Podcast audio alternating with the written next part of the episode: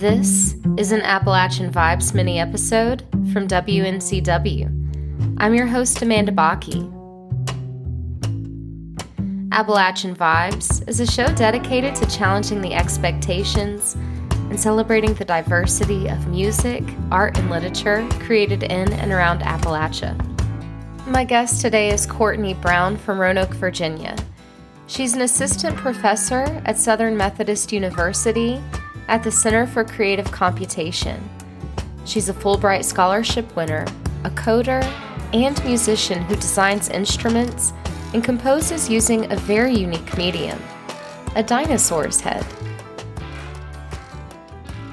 I'm Courtney Brown, and I consider myself a musician. I was always interested in interactive sound and instrument making instruments from, well, since uh, Dartmouth. And so I decided to go get my doctorate, and um, I was tired of having a day job as a computer programmer, and I wanted to maybe go into academia.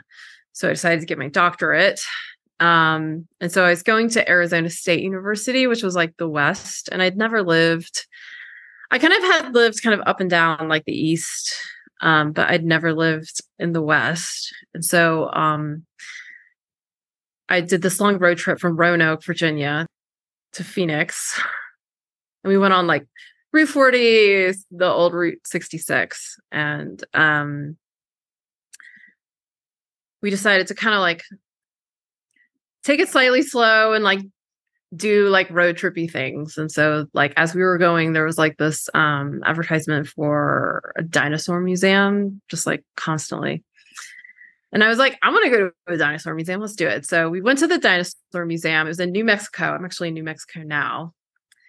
And um there was this exhibit, and then you could press a button and hear the call of this duck-billed dinosaur. It was a Parasaurolophus. And I just love the sound. And I love the idea of it because, you know, I'm a singer. And uh all of a sudden I realized that maybe dinosaurs were singers too. And then I thought dinosaurs were kind of neat. I wasn't like really into dinosaurs, but like when I realized they were they could be singers, I was like, really into it. I was really I started to become really into dinosaurs because they could actually sing. And I thought this was like so interesting just because I hadn't seen anything about like sound going any anything that far back. And I'd always loved animals as a kid.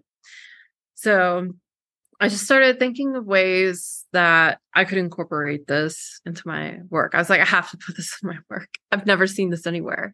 Because I make instruments, I immediately I started thinking about what if you could blow and then it was like something that came out, you know?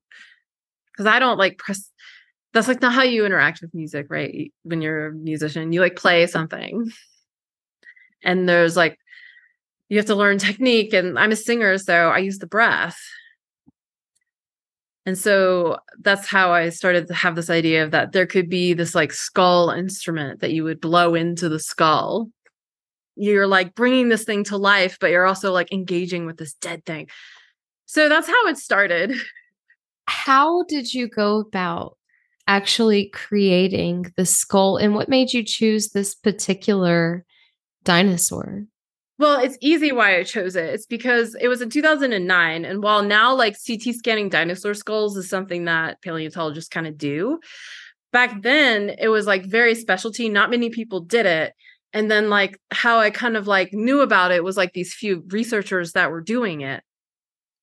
And so I just made a lot of calls until I got in contact and emails until I got in contact with a paleontologist. And I was like just doing a lot of dinosaur research and they had like um, done a recent paper on dinosaur, um, the the Corythosaurus and other hadrosaur inner ears and brain case. So if I'm a vocalizing creature, my ears tend to be tuned to my voice.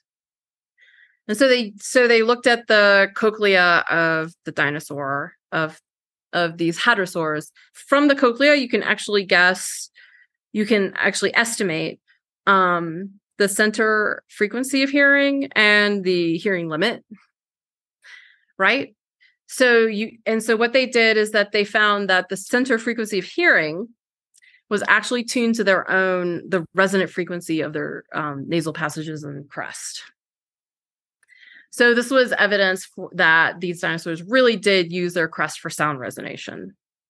In order to do this, they had to do CT scans. So, um, so therefore, I was contacting these people a lot. and eventually, I did get in contact with somebody who could give me a scan, um, Dr. Lawrence Witmer, and that was the scan that he could give me.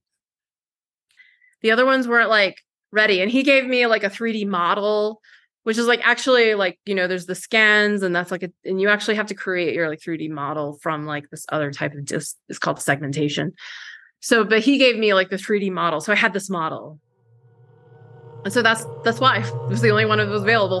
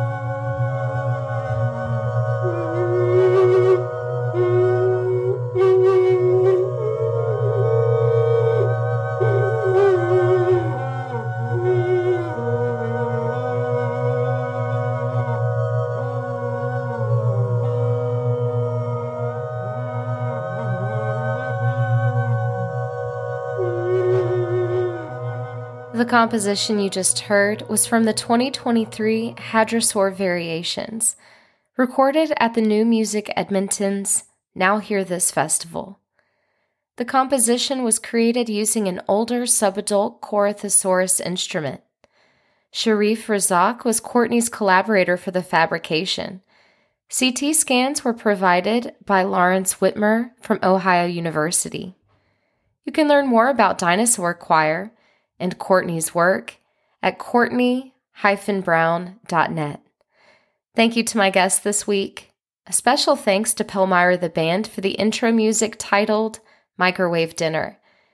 You can catch up on past episodes of Appalachian Vibes wherever you stream podcasts or at appalachianvibes.net. I'm Amanda Bocchi. I'll see y'all Saturday morning at 6 a.m. for the full hour of Appalachian Vibes from WNCW.